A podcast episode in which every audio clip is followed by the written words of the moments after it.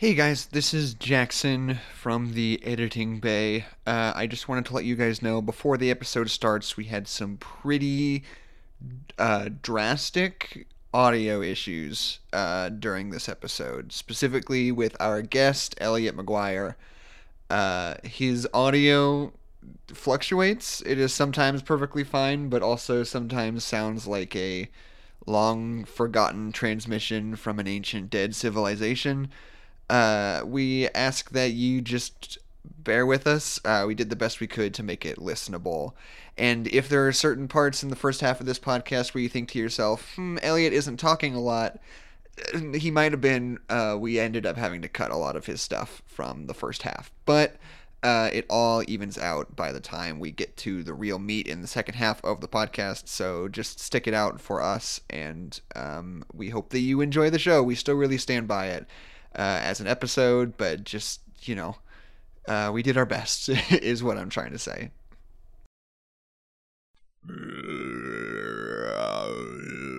Podcast.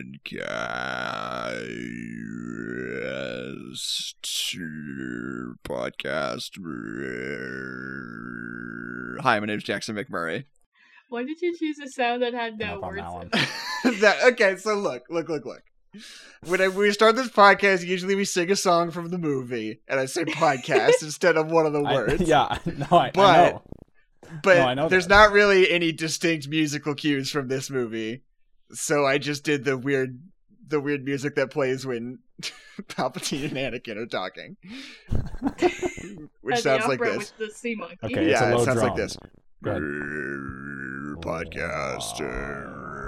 Podcast. Hi, my name is Jackson McMurray. My name is Alan McMurray.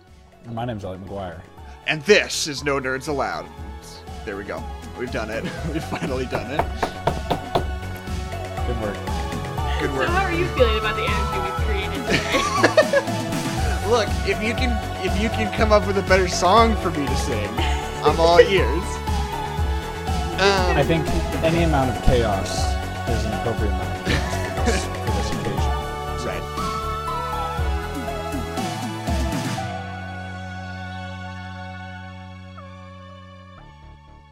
this particular episode. Elliot, do you want to introduce yourself? Plug your Instagram, Twitter, whatever it is before we begin. Uh, sure. Um, I'm Elliot McGuire, uh, longtime friend. Go way back to the glory days, back in '86. The big Mhm. game. Before the That's why they cost the. That's why they cost the Kings. Right. We lost the Uh, big game, but our friendship we lost the lasted big game. Uh, they actually didn't cost the Kings. They didn't cost anything because we were losers. we lost Um, the game. Yeah. No, they recognized the strength of our friendship, and that who the true kings are the ones who Yeah. have And then powerful. we entered into that bobsled race, and then we also lost that. We did get juice. We did get boxes and bags of juice and milk, respectively. Yeah. Which was an exciting event. Um, Perfect. I don't have anything to plug. Okay, perfect. Yes, this Same is hat, indeed boat. Friend of the podcast, brother of Anna McGuire, enemy of the state, Elliot McGuire, on No Nerds Allowed for the very first time. And today, we are covering Star Wars Episode 3 Revenge of the Sith at long last. Okay, The best one. before we get into it, Of I- Bum, bum, bum, bum.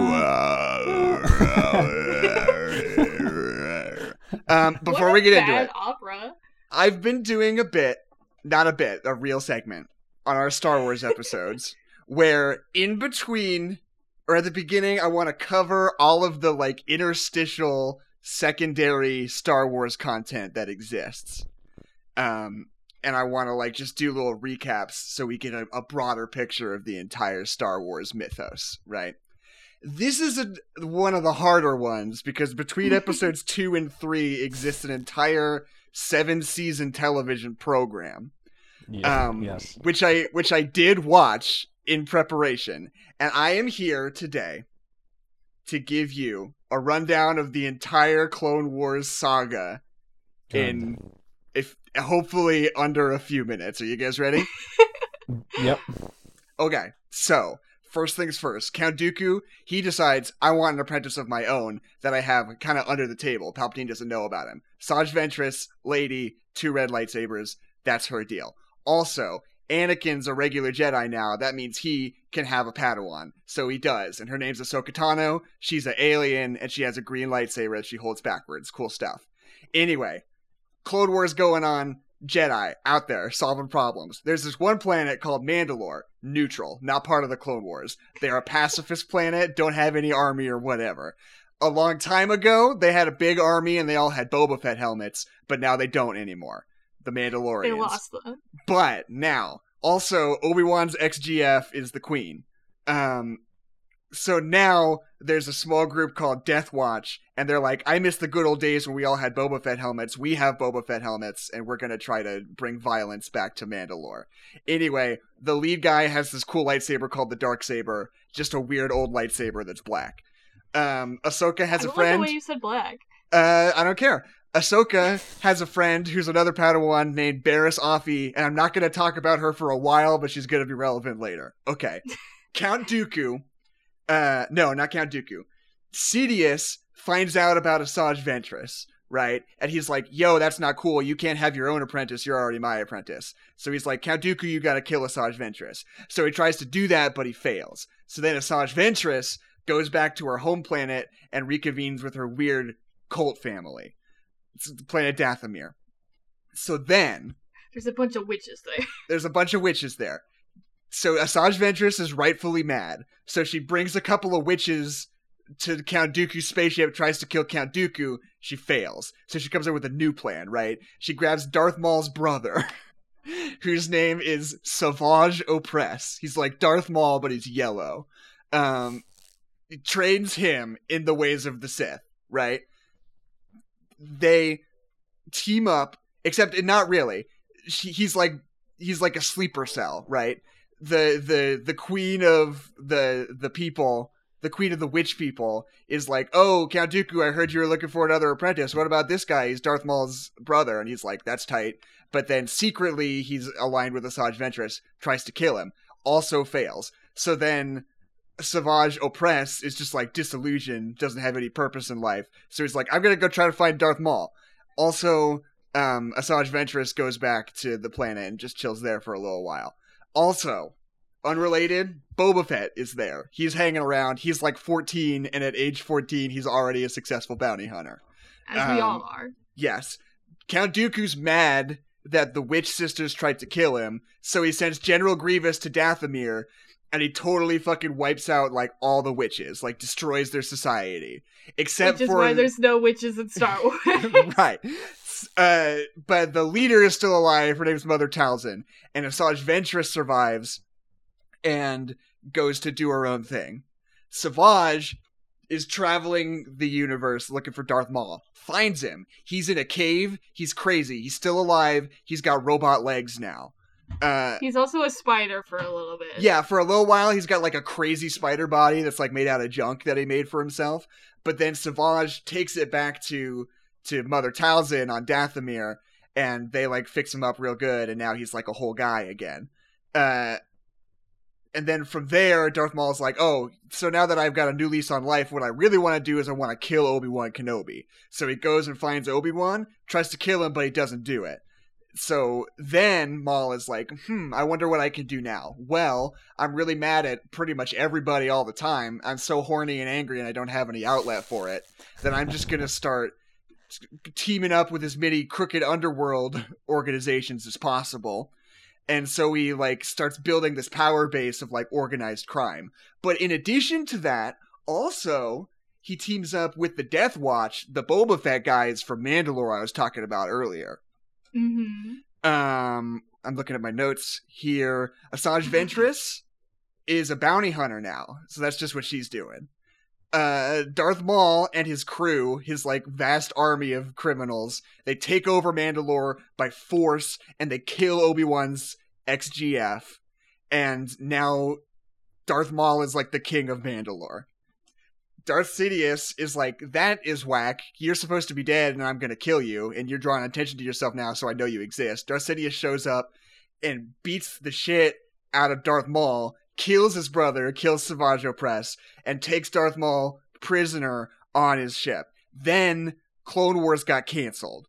So the next part happens in a comic book. um, then Darth Maul is taken prisoner by by um by Darth Sidious is on a ship, but then he escapes.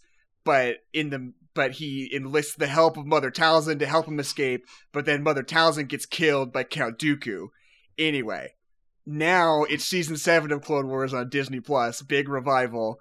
Um, Maul got back to Mandalore somehow. I don't know how, but he's back there now. And Ahsoka Tano, uh, oh no, wait, I forgot one important thing.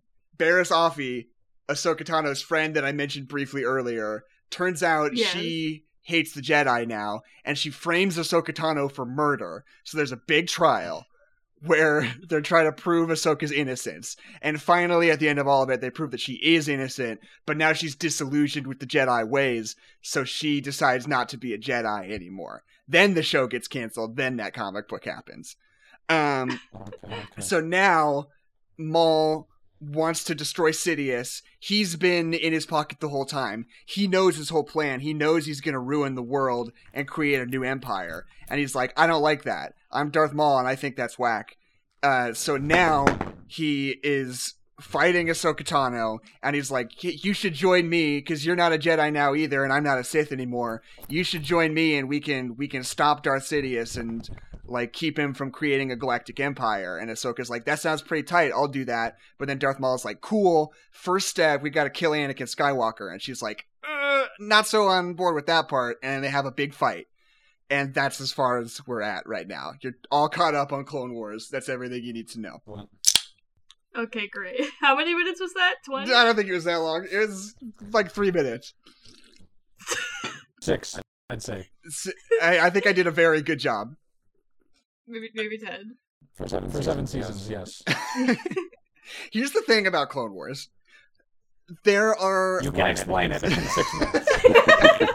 well, I mean, partially. They there's a lot of stuff that's really cool in it that is like in service of a greater narrative and like a, a continuing story across it.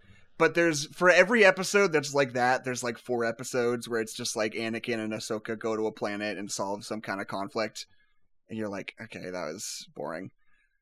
So like, It's universe, Jackson. It's lore. You That's true. deep lore. and some people really like that. If it were me though, I would say that there's probably a viewing order where you could pick out like 25 episodes and call it good out of the entire seven season career of the show. Or you could just listen to uh, timestamp 432 and Right. then you're allowed True. Revenge of the Sith episode. and Also you can do six true. You get the whole experience. well, I'm Yes. looking at my audio, and uh, I haven't talked in all this episode.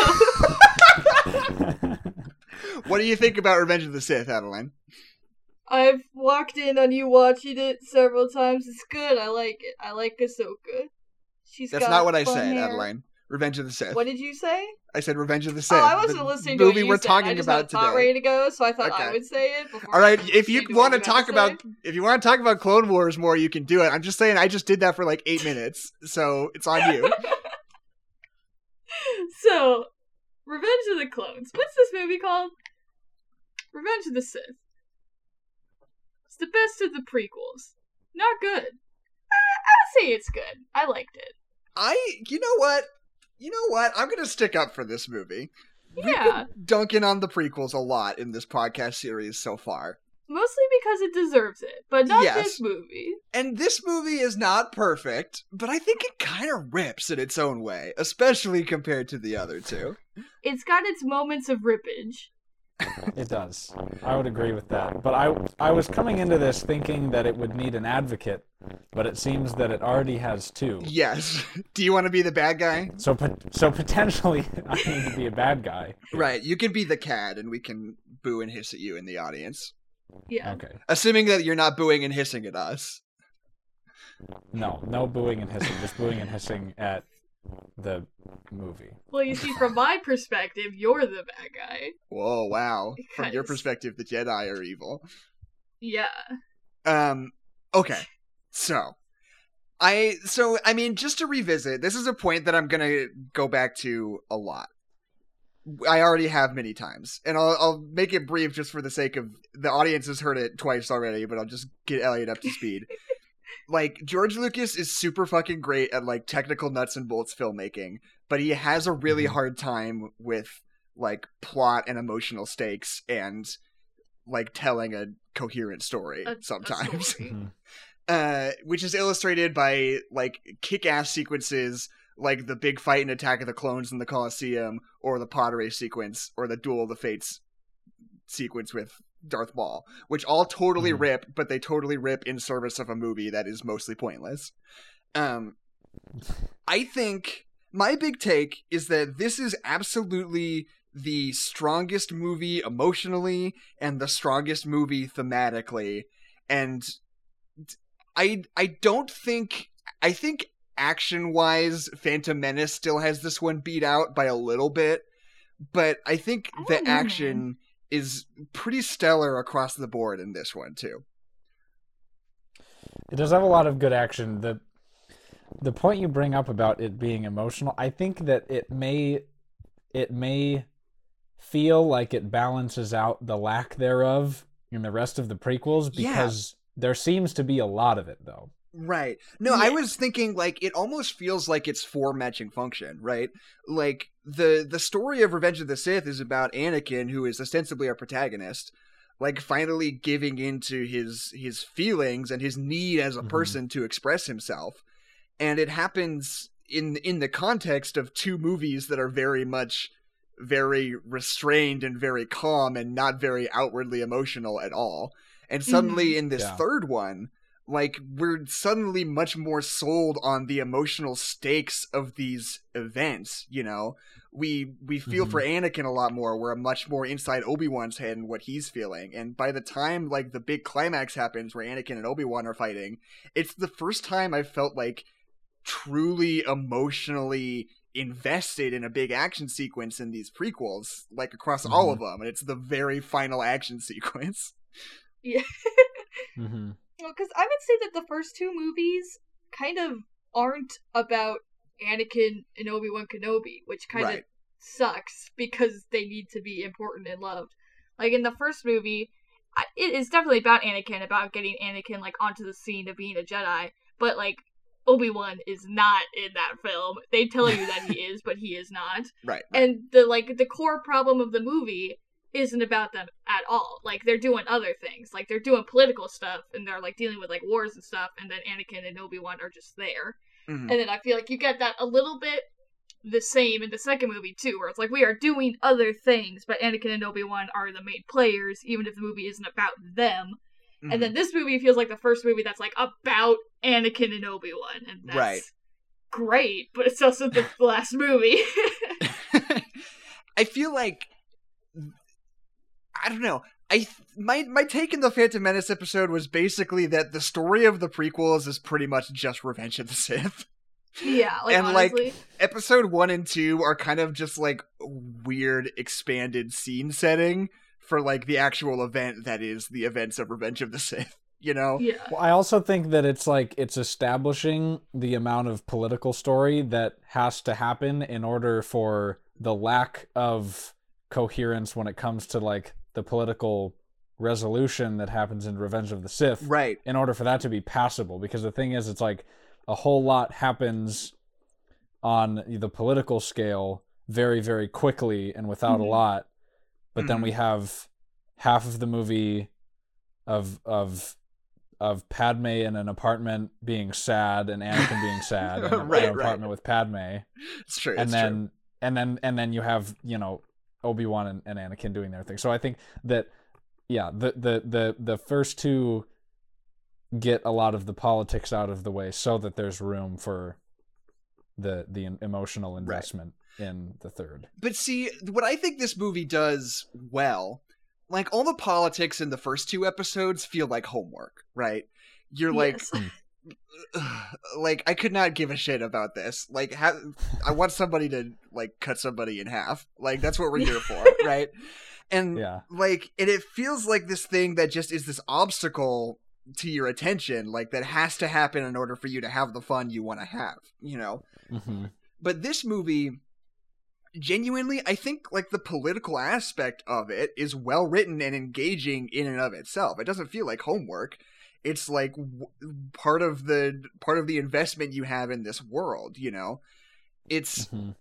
because you it, you're like on the precipice of something falling apart there's like a consequence that you're dreading there's an outcome to the political events that are going to Right. affect all these characters that you care about in the other ones it doesn't feel like there's going to be major consequences it just feels like if it just feels like politics that you don't care about it's like i don't know i don't Yeah. i don't like i don't care how this turns out you know Look at it. There's a struggle with writing the prequels that we know how everything is gonna end up, like no matter what you do.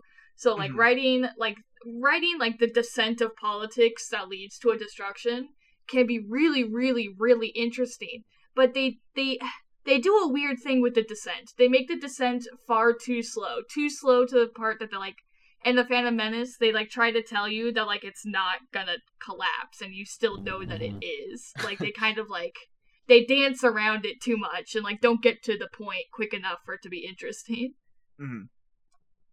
Cause like that's like all that Bioshock is, and I love Bioshock.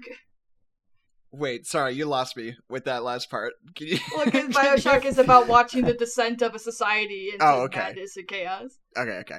Um, yeah, I think that like, and it's just it's weird. I I think there are certain elements of Attack of the Clones that are important to the overall narrative, but like genuinely, if the Phantom Menace just straight up didn't exist, like as long as you have like, oh, Hey, Padme, a remember when we met on a planet when we were kids? Yeah, Right. Anakin, I do remember that. And then we walked away. We'd be fine. that would be it. Like the things that you need to set up in order for Revenge of the Sith to work on its own are you don't even you don't need anything with Anakin and Padme. Honestly, I don't know why they had to have met as No, kids. no. They could just have met as adults, whatever. Especially because it's so weird when they meet as kids. It's so weird. Um, but like the bits of episode two you need are just like, oh, we're we're about to hit a civil war because of this like seemingly arbitrary political issue that honestly is mostly just a MacGuffin. Because what the actual conflict about doesn't even matter because there's one person orchestrating the whole thing who's pulling the strings on both sides, right? And Mhm. the first two movies go so far out of their way to elaborate every every little detail of this conflict and how it came to be for it to basically not ever be relevant right like Mhm. because because that's the thing about a MacGuffin, right? In in film, it's like this thing. It's an object that people want, right? What the object is is completely irrelevant. Like, for example, like in Marvel, the Infinity Stones are not a MacGuffin because they serve a purpose in the plot, right? But in like Birds of Prey, that diamond they're trying to track down is a MacGuffin because it doesn't have any direct significance on the events of the film. The only thing that matters is that people want to have it, and Is that, motivates the conflict. it. Yeah. Right. Um and I feel like the clone wars in this movie sort of function a lot in the same way. It does not matter what they're fighting about. The point is is that they both amass these huge armies and then Palpatine's going to flip a switch and suddenly be in control of both of them and just rule the whole world. Like that's the only thing Mhm. that we're really trying to get at, you know.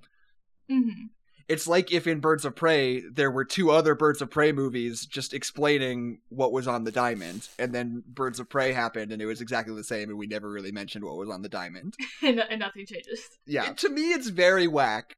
First of all, it's hilarious that in 1982 they decided to cast the decrepit old villain as like a 25 year old dude that they just made up to look old and gross. And it just so happened that when they made the next movies, which were prequels, he was then the appropriate age to play a younger version of his previous character. That's wild. But then also, like, why do they need to provide a backstory for why he looks old and gross? Like, the last Yeah. time we saw him old and mm-hmm. gross was set like 25 In the years in the future. future. So I could just uh-huh. surmise that he aged 25 years old and became gross during that time. I don't know why he needs to like have a moment where suddenly he changes and becomes this decrepit old man all at once for no reason.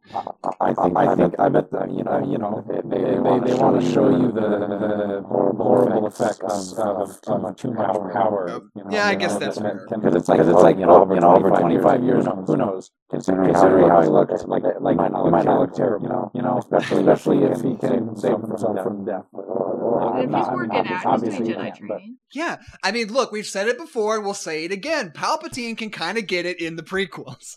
it's, it's true. Fashion, fashion was on point. It was. Everyone's That's saying, "What's up with Rise of Skywalker? How come Palpatine fucks?" I'll tell you how come. It's because he could kind of get it in the prequels. This is my stance. I will not back down from it. I'm sorry, Elliot. You can continue your point. No, that's, that's you make him make him make a very That was it. point. I don't think there's anything to say. There's, there's nothing else to say about it. Well, but if you want to talk about like the like a physical like a physical representation of like the corruption of power, I'm all down for that imagery. But that's not even what it is though, because he's like he's zapping Mace Windu, and uh Mace Windu goes, "No, you actually," and then he's zapping himself, kind of, and then he gets all gross and weird. But then he just zaps Mace Windu again, and Mace Windu Windu Window looks exactly the same still Mace so I just don't know what's out the happening window. in that scene. Then he falls out the window. out the window. yeah. Maybe it's like if you if you electrocute yourself, you get gross. Maybe those are the rules. Well, that's the old the old saying: "He who lives in a glass house shouldn't shoot force lightning around." Abraham Lincoln said that. one of the things that I think is really interesting about this movie is just that it so like Attack of the Clones was the first movie, the first major movie ever shot completely uh, with digital cameras, right? And it And- looks like it. And it looks awful. Um part of the reason is because with digital cinematography, excuse me, digital cinematography. I was about to say something that sounded very smart, but then I said digital cinematography, and it completely undercut what I was about to say. So I'm going to start once more so I can so I can maintain my composure. The thing about digital cinematography is that there's this effect you can create that you can't do with film where just everything in the entire shot is completely in focus. Like when you're doing a close up, Anakin Skywalker's face is just as in focus as the sand dunes behind him, right? And if you're not doing that conscientiously, it looks super bad. But this and that's something that they do a lot in Attack of the Clones and it's really distracting and looks super bad. It looks really bad. Um, but I think they're deploying it a lot more conscientiously in this movie. Whenever part of the visual language of this movie is that there are a lot of just like wide shots that just let you take in the entire set and scenery around Mhm. them, even if it's mostly computer generated. but like it's it's very much it really wants to show you the world as uh, it can show Mhm. you the world shining shimmering splendid as much as possible it wants to like put as much production design in your eyeballs as it can and part of that is utilizing that infinite depth of field when you're on uh mustafar and there's this wide shot of of like Obi-Wan and Anakin squaring off, you can see like the volcanic eruptions in the background just as clearly as you can see Obi-Wan and Anakin standing closer to the camera. Mhm. When you're in that uh Starfighter battle at the very beginning, which rules by the way, Mhm. you you, you can see the whole fleet. yeah, like there's that shot right at the beginning where they sort of like come over the edge of that Republic Star Destroyer or whatever it's called Mhm. and suddenly you see like everything below them there's like layers and layers of like space battle going on underneath and you can see the whole thing like equally as crisply as you can see whatever's closer to the camera and it works super well um and they're also very careful to not do that when you're just shooting regular coverage you know Yeah. Mhm. which is the thing that attack of the clones didn't quite understand like when we're sat in an apartment, we don't need to know all the details on the Right. tapestry behind us. precisely Yes. But well, I, but sometimes you do see a lot of the you see the the city backdrop, right yeah That's Uh, true. but it's not as overwhelming. I guess Totally. it's more of like a lo-fi hip hop remix kind of Yeah. Yeah. Goes down smooth. Oh, has anybody done that Mhm. yet? Because I feel like you can make a lot of money off of lo-fi Star Wars hip hop with like Coruscant out the window. Oh, I can imagine. I wouldn't be surprised. That's got it. You guys keep talking. I'm gonna check and see if that exists. TM TM TM. Yeah, this is. What What's interesting to me about the use of CGI in this movie is that they're like equally like being smarter about using it and balancing it out with real life. And sometimes that's really effective, and sometimes that's just it looks like garbage.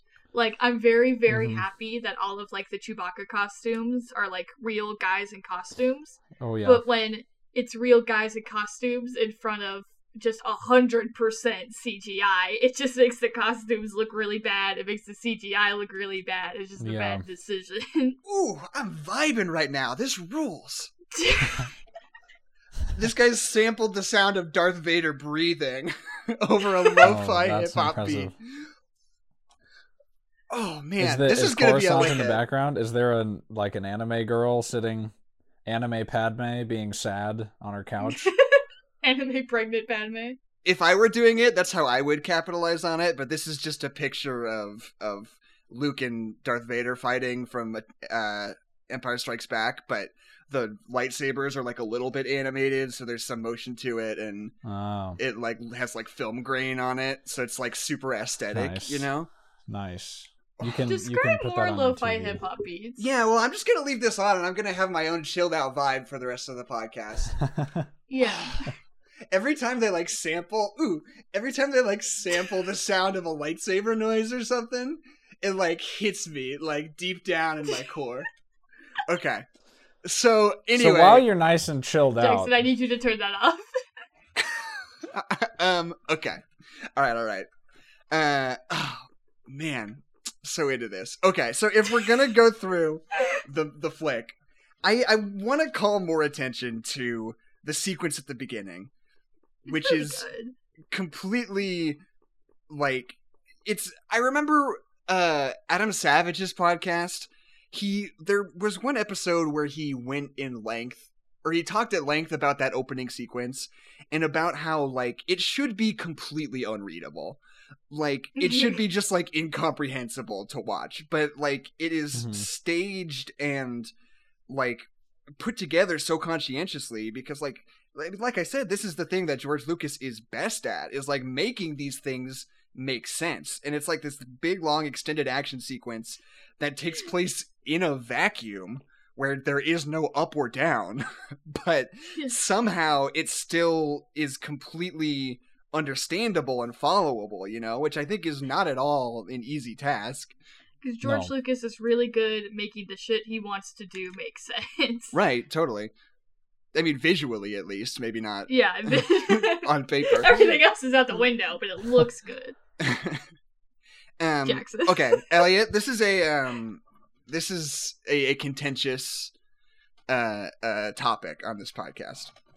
Hmm. What are your thoughts on um, what R two D two should be able to do? Oh wow. I so I and I don't know what your what your opinions are. I think perhaps in Revenge of the Sith R2D2 is a young strapping lad who can achieve a great many things in combat to battle droids alone and he simply grows old Oh, um, okay. and becomes a fat, lazy, useless noise machine. so he's a little more haggard in the original series. Is your is your theory? That is my theory because That's- I think that he's yeah he's an agile young droid with with fun new features that he Who's knows doing how way to use. too much. Yeah, my Um, favorite is when Obi Wan throws a lightsaber at him and he catches it, which is a really unsettling thing to witness. Which I don't I don't like that. See, my Again, take he's he's eager to use his to, to use his power. My take is just that R2D2 should not be doing anything besides rolling around and sticking his little robot penis in walls and telling the protagonist where stuff is on a spaceship. And often swearing at C3PO. Those are the three Yes. things he's allowed to do. Why is C3PO never in any Star Wars movie? He's just not in any of them. And I think we've all just like as a society convinced ourselves that C3PO is in Star Wars, but I don't think he is. Right. It's because he can shut up. Yeah. and I love. Okay, so the prequels have such a loose grasp on C-3PO as a whole. Yes. Much Yeah. has like- much has been said about the fact that the fact that Anakin built C-3PO doesn't make any goddamn sense whatsoever. But also, in this movie, there's that moment when Order 66 has just been executed and everything is falling to shit around everyone. And Padme's like, mm-hmm. This is insane. I don't know what I'm gonna do. Like everything is falling apart and I, I don't know I don't know what to do. I'm drowning. And C3PO's like, Oh, I think it's probably okay. I think things will probably turn out just fine. It's like, have you seen Star Wars? Like, that is not what C3PO says. I assume he has an internet connection and he can view the atrocities that are being Right. committed against countless people across the across the galaxy. Right. And C3PO is just like, hmm, I've No. calculated the odds of success, and I say that they're one in one. I think we're probably pretty okay. Here's my I've here's got pretty good odds. I've got a great feeling about this. here's my theory about the droids. I think that one of the core components of the prequels is it is a story of adolescence for R2D2 and C3PO because think about it. You have mm-hmm. R2D2 who is who is young and enterprising and and has cool tricks that he wants to Just use. full He, of oil. he wants to show off. He has so much oil inside. He's young, dumb, and full of oil. And C3PO has become edgy. C, C yes, C3PO is is struggling to find his identity, but he he's he's an edgy he's an edgy misunderstood teen who says who's trying to crack a joke and say, "Oh yeah, everything's fine," even though he's seeing the younglings being slaughtered mercilessly Yeah. by Through the security cameras. The, the yes, by the husband of the woman to which he is speaking. You, Um. you, you are somehow the second consecutive guest on this podcast to characterize C3PO in the most batshit way I've ever heard. Last episode, just said that C3PO was a swashbuckling rogue that she wants to have sex with. And now you have posited that C3PO is an edgy teenager who his parents just don't understand. Is that correct? yes, yeah. okay. Yeah, no, I get it. I get it. All right, fine. He's not an annoying butler. who's- No, well, he becomes that. I think Okay. after he realizes that no one understands his his cheeky humor, He Mm. stops Uh, trying. he stops trying, or he becomes hardened to it, and that's all he does. And so from there on, he's like, "Screw these humans! I'm gonna act like a stupid butler for the rest of my life and make them suffer." It's just because because that's the identity that they chose to assign me with, even though that's not who I am. Wow, that's pretty deep, Elliot. That's a think take I that's- can get behind. My favorite thing about these movies, regarding C3PO, is how I have no idea who owns either R2D2 or C3PO. Because that's like a part of A New Hope that, like, R2D2 is like going back to his master, and that's Obi Wan. And at no point in the entire prequels does R2D2 ever belong to Obi Wan. No one owns them. They're they're teenagers. no, they're they're independent young women. yeah, they're street youths. they're feral Um, children. Well, no, R2D2 R2D2 belongs to Anakin. Uh, but C3PO I guess belongs to Padme? And here, Elliot's audio gets pretty unsalvageable, but he asks if R2D2 can remember who Anakin is. Well, part of the swath of uh, extracurricular canon items that have come out of Rise of Skywalker by Oh executives at Lucasfilm just saying things um, has been that uh, apparently R2D2 and C3PO have never been memory wiped. They remember all of the Skywalker saga. no, no. But So at the end of this movie, that's just like- what they said. That's the canon explanation for this whole Okay, thing. have they have they have they have they have they viewed the films? no, no, they did not watch not. Last Jedi, and that is a fact. super quick. I have to interrupt you. I need to take a phone call, and it might be a job. Okay. Hello? Okay. Good luck. Okay, luck. cool. Hello. What kind of implications does that have Yes, on it is. the audio and how he should we be completely Uh, silent? Uh, I think he'll just edit this out later. I think, unless we're funny right now, Right. then I don't know. Well, let's listen in on the conversation and let's. Uh, Yeah, this will be interact. eavesdropping on Jackson. It's very interesting. so- I haven't- Sorry, remind me. NVR is the like driver's report. Yes. Yes. Yes, we need. Uh, we need. I should have sent Please that don't cut me through off. email. Please don't cut me Um, off. If it I was never explaining. went through, I can send Sir? it again. though. It's not looking good. Yeah, totally. What email address should I send it to? Uh, none. You're not getting. that. www.google.com. Yes, hello. I am the owner of Google, and uh, I, I've gotten your application, and uh, I don't think you have the qualifications to take over my position at this time. Perfect. That is. But I would love Sure, that is music to, to wipe Okay, your great, memory and make you my robot butler. Yeah, absolutely. And we're gonna keep doing that so that you forget the process of aging over and over again, so you're just a child forever. That it's written clearly in the application. I hope you read. the whole thing. C3PO, your wit is too powerful for mortals to bear. We have to. He has to be nerfed, or he's gonna fight God. PAC, not Exactly. Or maybe he has to be nerfed because he'll become Okay, as powerful as his fine. creator. Did you guys Ah. not get any of Then my he'll start pictures? C3PO I said all three of Was intended to be a Sith Lord. Uh-huh. Now we're getting somewhere. But he keeps forgetting. But he keeps forgetting his Okay. mission. But every time, see, Anakin planted a sequence in him that if he's alone long enough, he'll become figure it out. a fully trained Sith Lord. He keeps finding photos that he's written. He looks in the mirror and it's written, "Don't forget who you are," and he's like, "Who wrote this here?" He keeps finding weird sparkling Okay, places Thank you so throughout the world, and when he stands on them, he has visions of his Yeah. past. And he records them and pieces them together.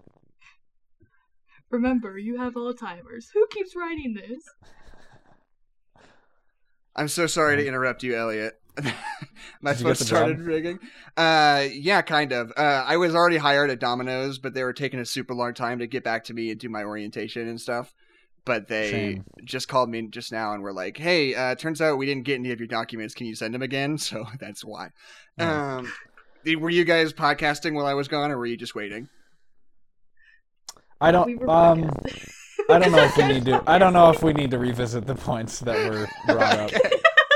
Okay. All right, I guess I'll just make an executive decision in post. um, Um, okay, where, where are we at? Uh, C-3PO continually gets his memory ri- wiped. Right, right, right. Um, what was part two? I think we, I love that moment where, um, at the very beginning when like Obi Wan says like R2's something something, and Anakin's like, "Don't." Obi Wan's like, "What? I didn't say anything." He's like, "Just don't, just don't." He's doing his best. Like they've had this conversation about Obi Wan bullying R two D two like one too many times. yeah. Well, that whole scene makes me laugh because you've got this great rapport going between Obi Wan and Anakin. That's like really nice. It's like the, it's just like the end result of like the like development that we've had in their relationship, and now they're like they're kind of equals and like they can pal around a little bit. It's really nice.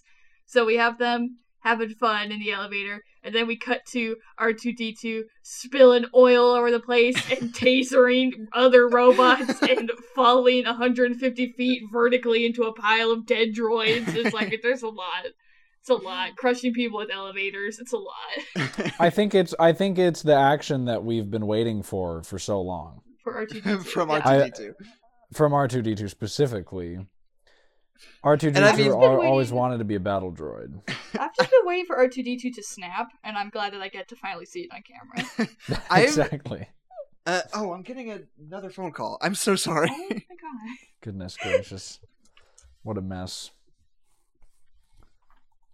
Hello. Alright. Hey, can you guys stop calling me? I'm in the middle of a podcast about a Star Wars film that came out like ten years ago. Really Okay. topical. Uh, really yeah, on perfect. trend Is that um, which location is that going to be at? in space. Perfect. Okay. I um I'm gonna take a drink of Dr. Pepper so that I can be gross and have it but not be recorded. Sip it, minutes, sip I it. send those documents over. Yeah. you know what we should have done? What? Just made a lot of horrible noises. Sorry. Okay. Sorry. Sorry. them We'll Uh, do that that next phone call. Really next good. chance. Yeah. Uh, I'm Yeah. excited to listen back to this footage and see what you guys are up to while I'm while I'm networking, making money, getting jobs. Getting Oh. connections. Um, I was Get just your, gonna get say your new manager at Domino's to be on the podcast. that would rule. I would be so into that. Um. Anyway, I was gonna say I'm mad. Like I've been saying this for a long time. I was so sure that C-3PO was gonna just bust loose and start shooting people in Rise of Skywalker. Like the way the trailers were set up, I was so positive Mhm. that C-3PO was gonna snap and his eyes were gonna turn red. And he was gonna turn into a killing machine finally. Um, but he didn't. And R2D2's been doing that for six movies now. Yeah. Why like, hasn't he had his R two D two moment? why hasn't C3PO gotten a chance? And I keep telling myself that Star Wars isn't over, and it still might happen someday. But it just C-3PO, a Star Wars story. it just feels like Rise of Skywalker was the time, and they didn't do it. it's because Yeah. Rise of Skywalker didn't have the courage to do anything. God. I'm saying if they weren't cowards, they would have had C-3PO snap. right. Um, but there was I uh, look I I can't keep doing this because I've said this so many times on this podcast, but Yes. there was that first poster they came out with when it had C3PO holding Chewbacca's crossbow on it. But to my knowledge, that doesn't happen in the film. So it was No. obviously It's in very the works misleading. At some point. At some point, C3PO was going to just But- drop somebody. Mhm. But also on that poster, it had all the Knights of Ren on it too, and everyone got really excited about that. And then the Knights of Ren uh, were not in the film except for Kylo Ren to kill at the end. But they were in it, though. They were there. They They were sucked, but they were there. Well, C-3PO was there, and Chewbacca's gun was there. It's They were just never together. I don't think this is a That is- valid argument. It's what do you mean? I'm making some amazing points. I see no Uh, flaws. I I love that moment where like it's so weird because George Lucas is such a weird filmmaker in the sense that like when he really gets going on something that's cool and interesting, it's like mind-blowingly exciting. And then he just like sometimes he just like kind of ruins it a little bit. like like Jar Jar That- Binks. Like Jar Jar Binks is a great example. But Yeah. like there's that moment like after so they have that fight with General Grievous's guards, right? It's this big prolonged fight sequence. And they Mhm. have that fight with Count Dooku and they kill him. It's this big thing. And then they have this extended sequence where they're like trying to escape the the uh the ship. They're trying to get out of there alive with Emperor Palpatine. And then like all at once then they're just like whoop now they're trapped. And like the music stops and everything stops and they just stand there. And they're like Oh and no. Obi-Wan says something funny. yeah, and you're like, oh, it just stopped, just totally stopped. All the fun I was having just stopped immediately. Like there is no continuation of energy from this point. Just everything hit a fucking brick wall immediately. So, Well, it is- but it, yeah. So, would you have preferred it just it continue until they were out, until they made it, just ride the storm until they were free? well, it's not necessarily, um, because or wait, what happens at the end of that sequence? They escape, right? Or do they get? No, they get taken to where General Grievous is, and then they have that fight with General. Oh, okay, okay. Yeah, And then they just- and then they're pilot the ship into the the- ground. Right. No, that's what makes it weird. It's not even that if it were the end of the action, that would be one thing. But like the a sequence like this is built on continuing momentum like of energy through all these different scenarios. And Mhm. in between two big high energy things, you insert 30 seconds of basically silence with three people just standing and looking at each other. and it like totally resets your sense of momentum, you know? Um Only to then go directly into another action scene. Right. Maybe they, yeah. Well, maybe they had to diffuse because they knew that they couldn't, they couldn't continue the build in the next scene Mm. because there was a lot of build that happened. But if you go back down, then it's kind of lame. But if you restart, then you then you have more of an excuse to like, Right. okay, now we build again, and and then and then have like the climax. Right. And Like a we crash the seven plane into a seven feels better if it's coming from a zero than if it's coming from an eight. Exactly. Yes. Maybe that's oh, fair. Wow. Um I also want to talk about my favorite thing about this movie, I think, is just this broad sort of thematic idea about like the unnatural continuation of life, right? Mhm. Like not only not Hmm. only is sort of one of the major plot points about Palpatine speaking about using the Force to continue your life and stay alive at all costs, and Mhm. uses it to to uh, tempt Anakin, but also in keeping with that, one of the main antagonists, General Grievous, is like this horrifying husk of an android who's basically like a heart and a brain in a crazy robot body. Who's Mhm. just like sickly and disgusting. like And has he's- asthma. yeah, and he's like gone to such incredible lengths to just keep himself alive that he's turned himself into a monstrosity, you know. Mhm. And I think the same can be said for Darth Vader at the end, you know. He Mhm. got like all chopped up into bouillon cubes, but like they still like put him back together and stitched him all up and made him a guy, but now he's like this like horrible man in this eternal casket that he can never escape from, you know Mhm. Mhm. and I think there's also something to be said about like the Jedi Order, like this huge thing coming to an end, but this thing that has become slowly corrupt and sickly, and maybe you sort of like have to ask if it's time to put it out of its misery or if it like should a be. husk of its former self. already. Yeah, or if it should be continued and tried to be fixed up and turned into Darth Vader or General Grievous, you know. Um I think it is a like surprisingly coherent thematic idea for a George Lucas movie. That's fair. Especially a George Lucas prequel film. right. Yeah, it's I I think this movie is effective at like having callbacks to the A New Hope. And I feel like sometimes they're really effective and sometimes they're heavy-handed and stupid.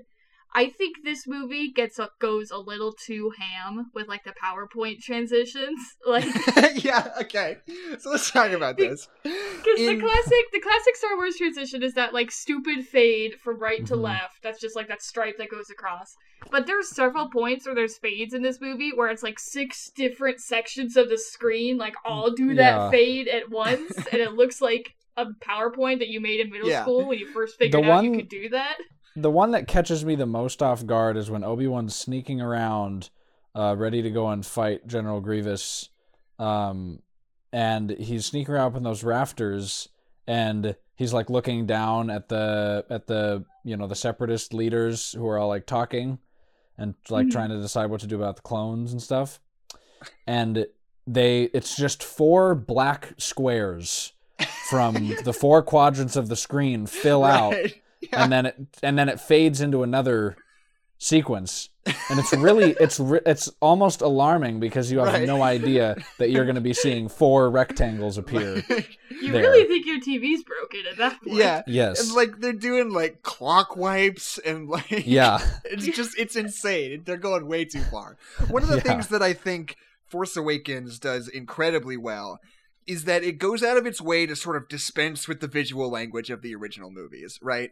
hmm Because the original movies were made in fucking 1970 whatever when Mhm. like that was cutting edge, you know. I'm Mhm. exaggerating Yeah. obviously, but it's like that that was sort of more acceptable when it came to when it came to like a natural feeling in movies. But Yeah. then George Lucas, when he went back for the prequels 30 years later, decided to like ignore the 30 years of progress we'd made in in cinema. Not necessarily that like wipes are bad and we've like evolved past the need for wipes, but like that it just do- it makes it feel immediately odd and dated to just do that unironically in a big Yeah. blockbuster movie in 2007, you know? And the thing that I think is smart about Force Awakens and what J.J. Abrams did there was that he was like, no, fuck that. Like, these last movies, they've been Mhm. doing the same weird transitions with the same visual language, and I'm just not gonna do that because it feels weird and it draws attention to itself now, you know? He Mhm. finds a way to be reverent with the with the content of the movie while being comfortable enough to sort of dispense with the old ways of like how they were stitched together, you know. Mhm. I think it has more noticeable of a difference than people realize too. And I think that's why a lot of people just kind of Mm-hmm. feel like, oh, this doesn't really feel like a Star Wars movie, and it's because you don't see four squares appearing on your screen in a There's clock four wipe to go to the next scene. Yeah. Do they? I don't even think they do like clock wipes or anything in any of the other ones besides this one. No. The original one, I think they only do like the left to right swi- swipe and maybe like a, a a top to bottom swipe, but that's Right. like it. We'll have to keep an eye out when we're covering the We other ones. them, yeah, for those juicy transitions. Um, because it feels like it's it's just in all of the old ones now because it just poisons Oh, yeah. the mind. Right, yeah. Um okay, I'm going to do a quick I'm going to do a quick list of things in this movie that rule, just super quick. I don't have any broader points Yeah. about it. I just want to point them out. They're Uh, just good. Dryden Voss, stripy head guy with weird teeth, rules. That Great. crazy lizard monster that Obi-Wan rides around on, rules. General Makes fun Grievous, sounds. General Grievous just in general, rules. And that crazy weird car with legs that's a circle that also rolls that General Grievous pilots around, rules. Oh, his- Everything his about that hamster whole sequence just is it's, great. ins- I love it's it. insane. It's crazy. It's so much fun. is that your impression of me, Elliot? You're in a big jungle hole, and you have all these tears and a big lizard with a boy on it, and then a skeleton robot man in a hamster wheel with legs. It can't Right, get better yeah. than that. You You can't. can't get better than that. What's better than this? Nothing. Um, I think that, and like, I also just want to point out that like the whole sequence where Obi Wan and General Grievous are fighting totally rules. It's like, I don't know. It's so interesting, like that bit where. Like he his like arms like detach from each other and like split into Oh, yeah. four for the very first time is like Yeah. so it's like mind blowing when you see it for the first Yeah. time. You're like, holy shit! And it's like four lightsabers. And he starts spinning them around in crazy windmills on his like Yeah. joint hands and just like scuffing up the ground, like coming towards him like a horrible sawmill. And you're like, oh my god, oh my god, this is insane. Like, My favorite part about that though is that right before he does that dope thing, he's like, Count Dooku taught me this, and then he proceeds to do something that we've never seen Count Dooku do even a semblance of doing. I don't think Count Dooku can rotate his hands in a 360 degree motion. that said, I think we miss out on a lot of um, really any interaction between Dooku and Grievous in Oh, the context of training. You also have to keep in mind, though, Grievous isn't a Sith. He's just No, a he's robot with, and he just has a guy. He's the lightsabers. guy who's got lightsabers. yeah. But I think Yeah. because he has four arms and they can spin fast, he is a worthy figured it out. adversary. Right. Um yeah, no, that's something that um Clone Wars is interesting because like of all the things that you feel like you would want to explore, it it it's weirdly restrictive in the sense that like it's not like filling out the world and like showing fun character moments of like characters you already know. Most of the time it's just kind of Anakin or Obi-Wan or Ahsoka or somebody goes on an adventure, you know? Like Mhm. and it's really episodic. And I don't I don't mean to be too reductive because basically sort of the idea of the show is that a lot of the time they're like wrestling with weirdly complicated moral ideas and like Mhm. they're dealing with like genuine political problems with no easy answers and they're like interacting in that sort of space which is really interesting for a show that was airing on Cartoon Network, you know? but Yeah. at the same time it's just it's very episodic and kind of repetitive. It's like check out this world. Admiral Ackbar is in this one. Isn't that crazy? And you're like okay. But like Your you know you want to see Admiral Ackbar. yeah you want to see like general grievous. You want to know what his deal is. What was he doing mm-hmm. before? When did he Yeah. like who were those other jedi he killed? When did he learn how to use a lightsaber? Like what's his relationship with count dooku and they just never really they don't feel the need to expound on that very much I think it was a miss a missed opportunity for a lot of development. Right. Um I okay, so uh there is one other thing I Oh shoot. One second. What like one Oh. other thing that So- rules?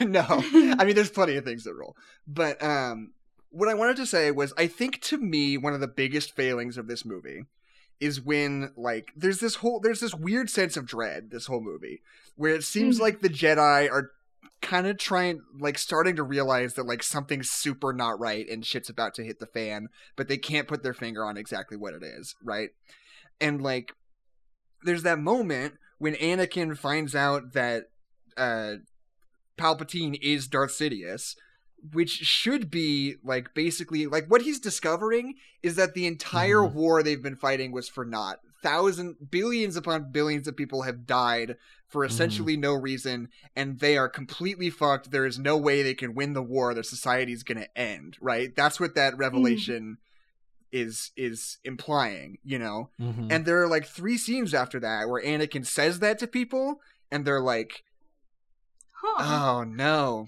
that sounds pretty bad, huh? We should probably deal with that." And you're like, "I don't feel like this is given the dramatic weight that it deserves," you know. yeah. Um, I think when he tells Count Dooku about it, or not Count Dooku, when he tells Mace Windu about it, Mace Windu's like, "Hmm, I should definitely, I should definitely call the council, and we should definitely talk about that." And it's Yeah. like, uh, I mean, you're right, I guess, but also like your society just got ruined. Like, Yeah, it's, By it's, that it's, one it's Society's not over. it's not a oh okay I'll follow up with uh, like on an email after the call kind of thing. It's Right, it's yeah. more of like a we need to we need to we need to hop on a call right now yeah, because I'll this is send an that to the group chat and we'll see who responds. this is a Right, complete yeah. and utter disaster. Um, and you know, and it sort of builds up. Like the whole Order sixty six thing is like really genuinely emotionally affecting, and Oh, Yeah. like it it does build up to that, and you do eventually once it gets there, like feel the weight of this horrible, awful like upheaval of everything that this world stands for. You know. But Mhm. it's like this weird ramp up to it that feels like weirdly subdued in a way that's hard to explain. Yeah. Yeah. Well, because I think they want that to be the the high point of it is Order sixty six. So Right. we can't. They're trying to subdue the beats before it to make that one seem like the most important beat, but then beats that are also incredibly important are kind of toned down in order to not like compete with each other. Right. See, what I would do if it were me, and this is not as obviously easier said than done, but if it were me, I would have it like show that revelation. They find out, like Anakin finds out, he tells Mace Windu. And suddenly it becomes this like frenzy of like they figure Yeah. out what's about to happen. And Yeah. they're desperately trying to like get Jedi away from clone troopers, do anything to Mhm. stop this from happening, but no matter what they do, it still ends up happening. Like you have this like Yeah. build up of something that you're trying to prevent, and then it finally happens, and there's nothing you can do about it. It was too late Yeah. from the Mhm. beginning. Yeah, I was about of- to say like having having a sequence because I think it's one thing to just have a sequence where okay they're they're on the battlefield and then all the clones shoot them, but it's another thing Yeah. to be like they hear or they like they receive news somehow and they they have to figure out some way to like they have to run or flee or try to like kill clones or so, like do do anything they can to survive Right. and then Mhm. they get overpowered because in in a lot of and I know there are a few who like yeah they they they deflect a few shots and they um and they you know do what they can but those those are all very they're they're just short and and and fast I think Right. it would give it a lot Mhm. more weight I think it would also make it more emotional because it's like oh my gosh they are like struggling for their lives and they're in an Right. absolute state of panic rather Uh-huh. than just like oh you're all dead right. you're No. Dead. Because it is it's a genocide. Like a culture is Literally. coming to an end, you know? Mhm. And it like it just feels they feel and people are and blasé Yeah. about it. people are walking the people who are safe are walking through their spaceship Right. to try yeah. to get the word out they're not They're sprinting not running. to try Yeah. and get people away from the jedi temple they're they're like we should probably send out a transmission soon We should tell somebody about this. I also think that like the whole sequence on Kashyyyk with the Wookiees and Yoda is like mostly Mhm. kind of pointless. Doesn't really need to be there. Like, like I like Wookiees as much as the next guy, but like if we just d- d- d- we didn't really need to check up on Yoda. I feel like you know. I I, don't know. yeah i think it was to get it was to get Yoda away to a place Mhm. where he would be able to find out and get away safely Right. Without like being without being present but without being in like immediate immediate danger. Right, yeah. But at the same time, there's like this whole Oh, action yeah. sequence, and it's like in service. You don't even really know what's going on. It's just like the separatists are attacking. Attacking what? Where? The Okay, Wookiee. Yeah. they're the bad guys though. We they're the, we gotta stop the bad guys. And you're like, okay, sure, fine, whatever. Um, What you want there to be bad guys, Jackson? I didn't Um, realize you were pro bad guy. And my last my last sort of like big picture take about this is that this movie is really awkward about its parallel action, you know, when it's cutting back and Oh, yeah. forth between multiple things. Mhm. Because it's when you're doing something like that, like when you're doing it really well, it's like the third act of Phantom Menace, right? You've got like four things that are happening simultaneously and you're cutting back and forth between them and they all are functioning at the same like energy level you know you're Mhm. switching from Padme running around getting shot at to Anakin in the speeder to Obi-Wan and Qui-Gon fighting Darth Maul and they're all these like Mhm. exciting action sequences happening at the same time but in this movie it's like the biggest most exciting lightsaber duel ever Obi-Wan and Anakin on a volcano planet and you're the coolest shit on the cutting between that and Yoda crawling around in a vent. And you're like, it's not quite like you can't quite continue the momentum of the, Yeah. of the sequence between Or those you go two from things. you know? Obi Wan and General Grievous also having an amazing, awesome Right. fight to just like Anakin and Emperor Palpatine like having a conversation, even though it's Right. an Yeah. intense conversation. But it's like a, having qu- it's a it's a quiet it's a quiet chat. Yeah. Yeah. It's not a yeah, it's not an extremely intense duel Mhm. with extra lightsabers. Yeah, and then a skeleton drives a hamster wheel off of a cliff, and then And we go there's back a to a, a, then- a nice chat with Grandpa. Yeah. That's a good point. I hadn't really thought about that, but it definitely does not match pace. And it doesn't help that you go from well maybe that's the point of the crazy transitions is to is to reset your focus so that Maybe. you can transition into a chat with grandpa after just seeing an intense lightsaber duel. You're like, oh, what were those squares? Oh, now we're, you know, it's grandpa time. Oh, okay, Grandpa. it's oh grandpa time. Yeah. but what the prequels do a lot, which none of the other movies do, is that they're really into uh, making uh, like sickly old men do crazy backflips, and it never looks good. It always looks like CGI skateboard grandpa. And but they keep doing it. Every time Count Dooku does a backflip, I'm like, I don't believe that. Every time Emperor Palpatine does a backflip, I don't believe that. Yoda gets Yeah. a pass because he's a weird little green man. He's but, a little they keep- agile boy. they keep making Grandpa do like crazy X Games shit, and I just don't think they could do that. It's like the Six Yeah. Flags commercial where they have the guy in old age makeup running around and doing a dance or whatever. That's what it feels like. Yeah. Remember Yeah. that? I think that the, I I'd say the most when he when he lunges from the chair uh to attack the Jedi who are who have come to arrest him um Mhm. I think that's one of the most out of place movements Yeah. that happens ever. It does Because that it's so- weird, In all like, time. spinning It's so Im- it's so impractical. It's so Right. impractical. Screams. and he's he screams in in such a way it's like if you launched yourself at someone like that i feel like considering they they had four jedi they could do similarly to what obi-wan did to anakin in the end and just oh got under you swoop Gotcha. What?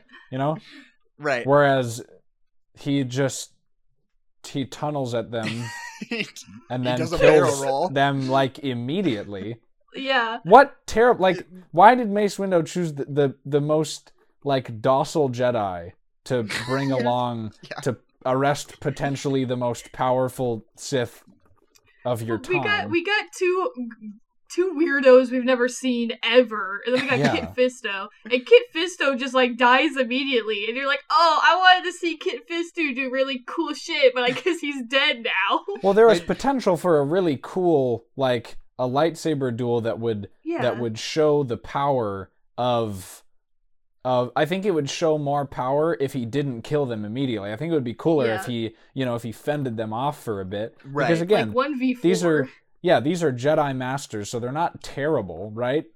But like just to, Right? to just to literally like zoom over, kill all three of them real quick, and then fight Mace Windu for a little bit. It's just like uh, it's it's doesn't have the meat that I would like Yeah. to get out of it. It doesn't really convey that Palpatine's super cool. It kind of just makes me feel like those other three Jedi just kind of suck. Just not- yeah. Exactly. Yes. Yeah. Um, and then Palpatine gets lightninged into old age. Into And gross. into- It doesn't. Not even old gross age. He gets like fins Right. Yeah. and a, and a lot of inflammation. Very Yeah. s- very swelled. And he gets like scurvy. and His it teeth like turn yellow his- and fall out. yeah, it hits his teeth somehow. Um, Now, to be fair, I've never been struck by lightning, but I think I, it's fair to say. yeah, maybe that- that, that just doesn't happens. I don't know. Well, yeah. It's just like he looks so much. Maybe he- maybe he had work done because he looks a lot. He looks a lot better later on. You know, and he's Right. not.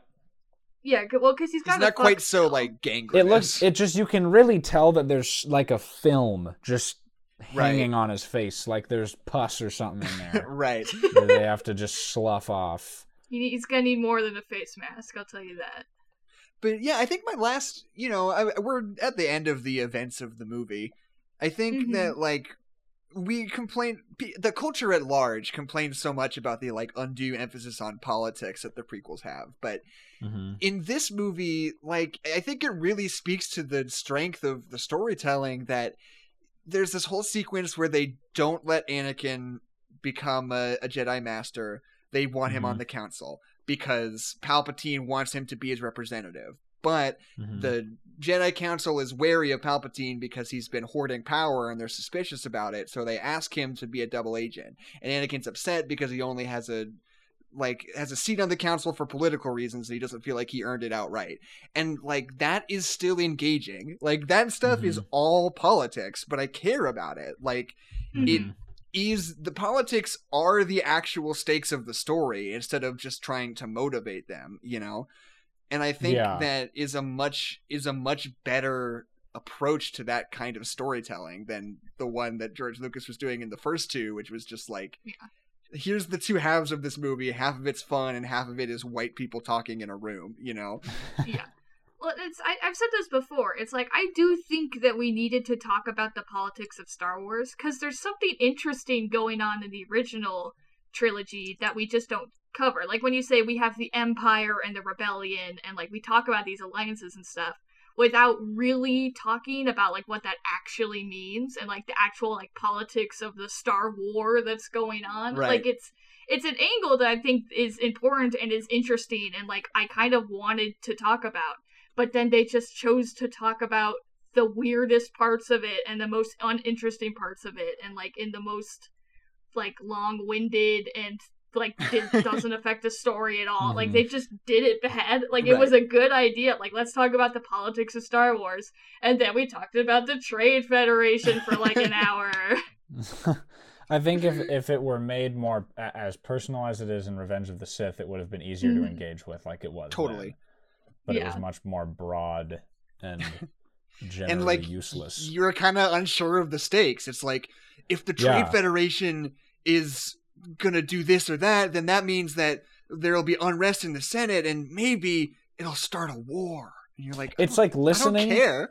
to people have a geopolitical debate about something that they know a lot about but you don't know a lot about so Right. you can't Yeah. really form a good opinion on the situation because you just have like these bits and pieces that and you're kind of afraid to say anything or like Yeah. ask any questions because they're like Right. in the middle of a because they're, discussion yeah, they're, they're too far ahead it's Yeah. too late for you to ask questions because you would look like an idiot right and so that's basically the whole yeah But the people having the conversation are also using the most uh, racist Japanese accent possible. so that's another layer.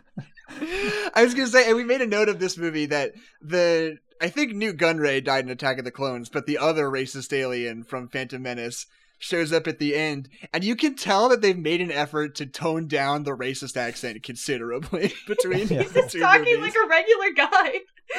it just goes to show that, like, yeah, no, there was definitely something weird going on there. that was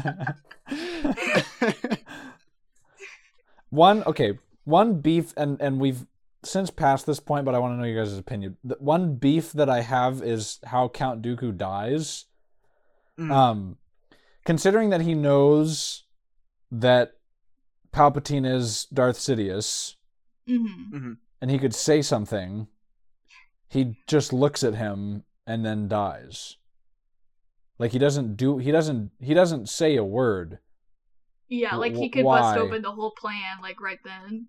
Well, and he could yeah, exactly. And and I guess that would cause a lot of chaos if if the if the puppet master were to fall. Right. But I also think that that if he if he did that then it would make the I think it would make the fall of everything a lot more interesting because then there would just be complete disarray, right. right? It would Mhm. turn into like you know what that would be like. It's like okay, so like Anakin is is like about to kill Count Dooku, and Palpatine's like, "Do it," and Dooku's like, "Palpatine's Darth Sidious." And they're like, "What?" They're like, "Palpatine's Darth Sidious." And they're like, "What?" And then suddenly it just like it becomes like John Wick three or like Mad Max Fury Road, where like the whole movie is literally just like this extended action sequence Yes. of people just like trying to like save the Republic. You know, Uh, like yeah. keep things Uh, from uh, crumbling. Yeah, clone units turn on each other c- like Coruscant collapses, God buildings are in flames. that would rip so hard. that be would so rip good. so hard and then and then okay i guess that wouldn't that wouldn't do well for the movies that have already happened i No. guess no, yeah, for sure. I get why they didn't do that. i get why they didn't do that but i think it would be it's an interest in, interesting alternate because then in that storyline c3po goes crazy and he becomes he becomes He's an no absolute war machine society. he just no he just gets up and he shoots padme right there and just tears through the palace and it just starts killing Okay, wait, wait, wait, wait. Does he kill R2D2?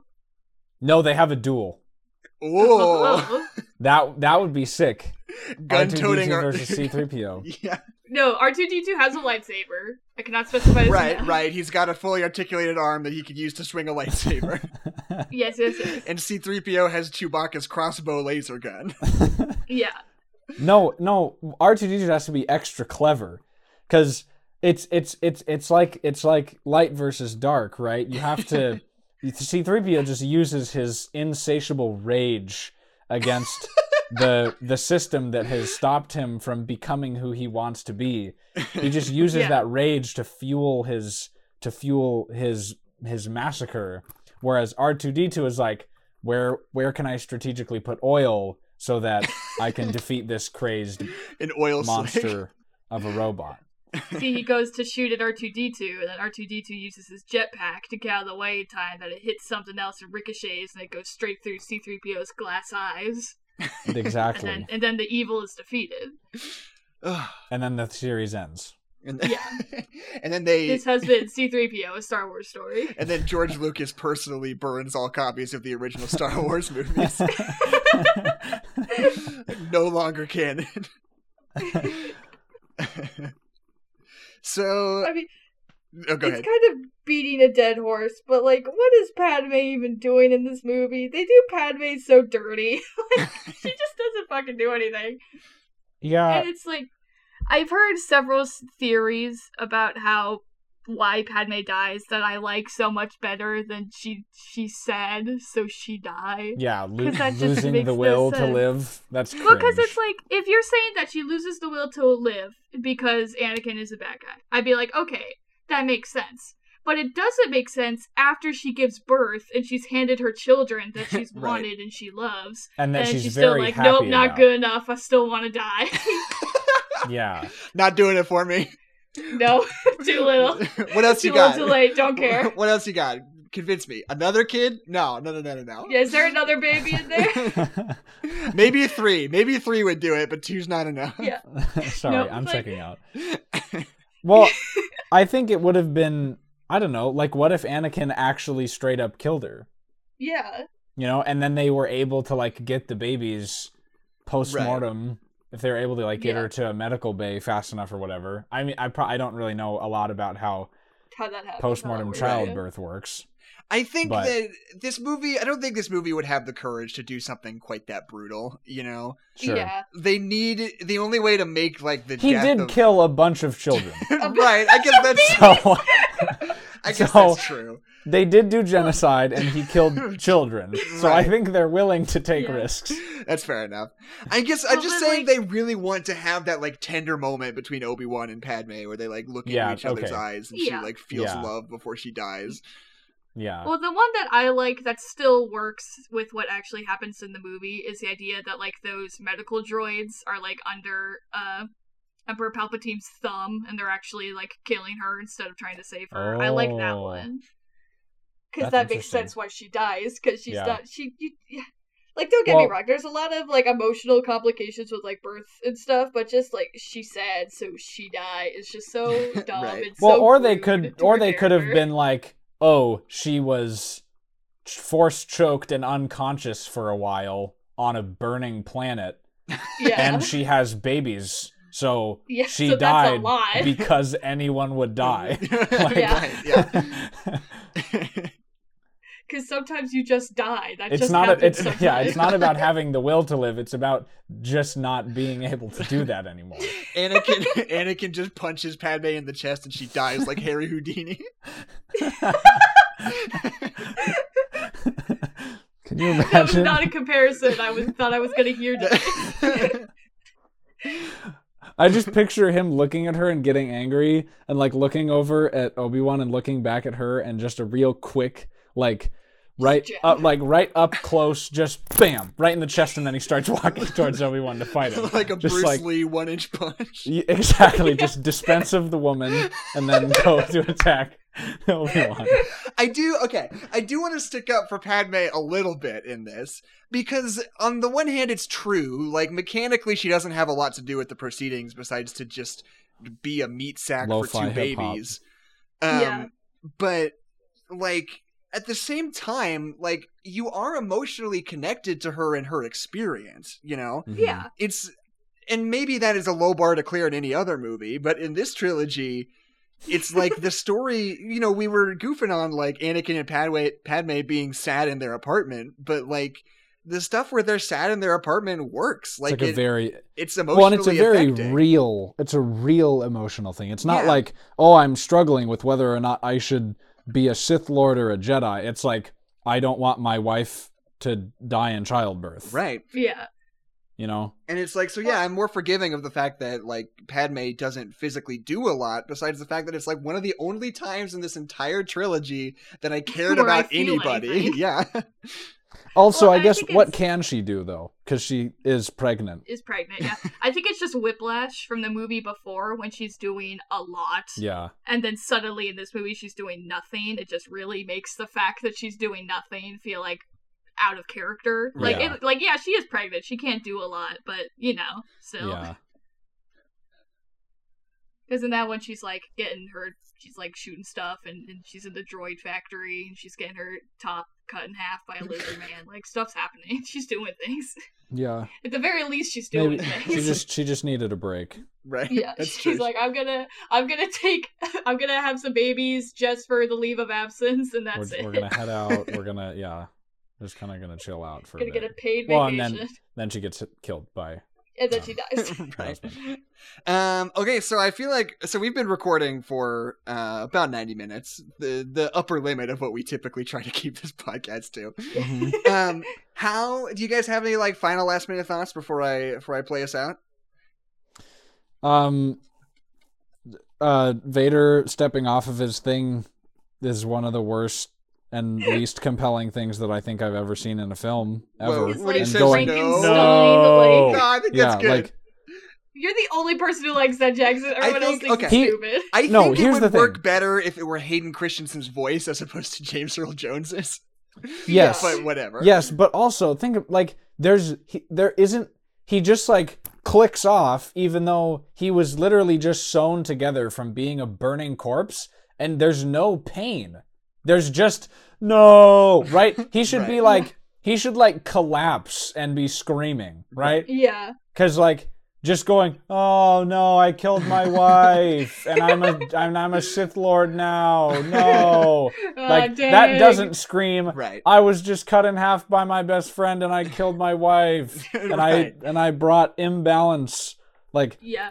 you know, You want him to just like completely like collapse it on himself and just start like screaming. Like and then having like him like destroying the stuff around him is pretty Yeah. compelling. When he Yeah. rips his hands off the bed, it's just a little bit too Frankenstein for me. Right. Well, like- and what if he if he would have destroyed things more? Th- because the thing is, he destroys things just by being angry, right? Things start to like also. blow up. But if he like if he like ripped himself off and just like whipped out a lightsaber and just started like bashing things and cutting Right. things apart, Kylo Ren that would make a lot more sense. But him just taking one two step, uh, it's just like so lame. It's so lame. Yeah. If it were me, I would Jackson probably. told me it had been a grip since I'd seen Revenge of the Sith, and so Jackson told me that that was the last shot of the movie. and like, can you imagine how much of just the absolute worst that would be if that was the last shot of the movie Yeah. before A New Hope? it would be like, no. no, if it were me, I would have it still be Hayden Christensen's voice for one thing. Because Yeah. first of all, Hayden Christensen's voice is super expressive, especially in this Oh, movie. Yeah. And also having it immediately become James Earl Jones, it, like, is this weird disconnect that takes you out of the moment like instantly. Mhm. Yeah, it's so it's like cartoony. And I think having it be a different voice that is the character we know so well would make it feel uniquely like real that he is a burned corpse inside of a Yeah. permanent casket Mhm. you know Yeah. like if you just like turned on you could hear his like wet breathing and he's like no Mhm. You'd be like fuck like Yeah. yeah, It'd be it'd be scary too. It'd be like, oh my Yeah. gosh, he's like, this is final, right? Whereas Right. Yeah. it just seems like because also when he get he he seems so used to it, like, right Like and you can tell that it's like, oh look, it's Darth Vader getting off of getting out of bed and screaming. Yeah. It's not like, Good morning, Darth oh, Vader. this is you know this is Anakin's first time being in his tomb, you know, in Right. which he will Yeah. commit crimes against the galaxy for years. right He's like- gonna kill a bunch more babies. Yeah, well, yeah. There's nothing. There's no expression of that at all. It's just like, oh, there's Vader, and that. Yeah, it's, there's no No. transition. right um also the the panel with like buttons and switches on his chest gets more and more embarrassing with every passing year i feel like that's, yeah, that's a good point. i want i I, want just someone want him to like. I want to see him like flip them. yeah i want to know what they do yeah, why doesn't he? Why doesn't he use them at all? what if they're What just like they? what if they're just like a voice changer and he like flips them and he like turns it turns into a chipmunk or like a robot Just a soundboard. Picture, yeah picture this. Picture this. He he he clicks off. He does the no in James Earl Jones' voice, and then he he's like, oh, or he like starts it, and he's like, oops, and then he slips, he switches, and then he does it in Hayden Christensen's voice. bad. he forgets that he had his voice changer on. okay so Good. do you guys want to hear a five star review of revenge of the sith I do. Yep. All right. So this review comes from Letterboxd.com. This person gives this movie five stars. They say the greatest film ever made by the sexiest man to ever walk the earth. Wow, that's um, Wait. Anyway, my name is Jackson McMurray, what is this, uh, Len McMurray? my name's Elliot McGuire. and this has been No Nerds Allowed. Uh, Wait, hold on. Is there is there a community that thinks George Lucas is attractive? I'm just I'm just distracted by looking at George Lucas and realizing how unattractive. why don't you? Why don't you? Uh, why don't you uh, take off your clothes and get on the bed? There's no underwear in space. The the band the band in the cantina scene they play music that's called jizz. And uh, speaking of jizz, why don't you meet me up in the bedroom?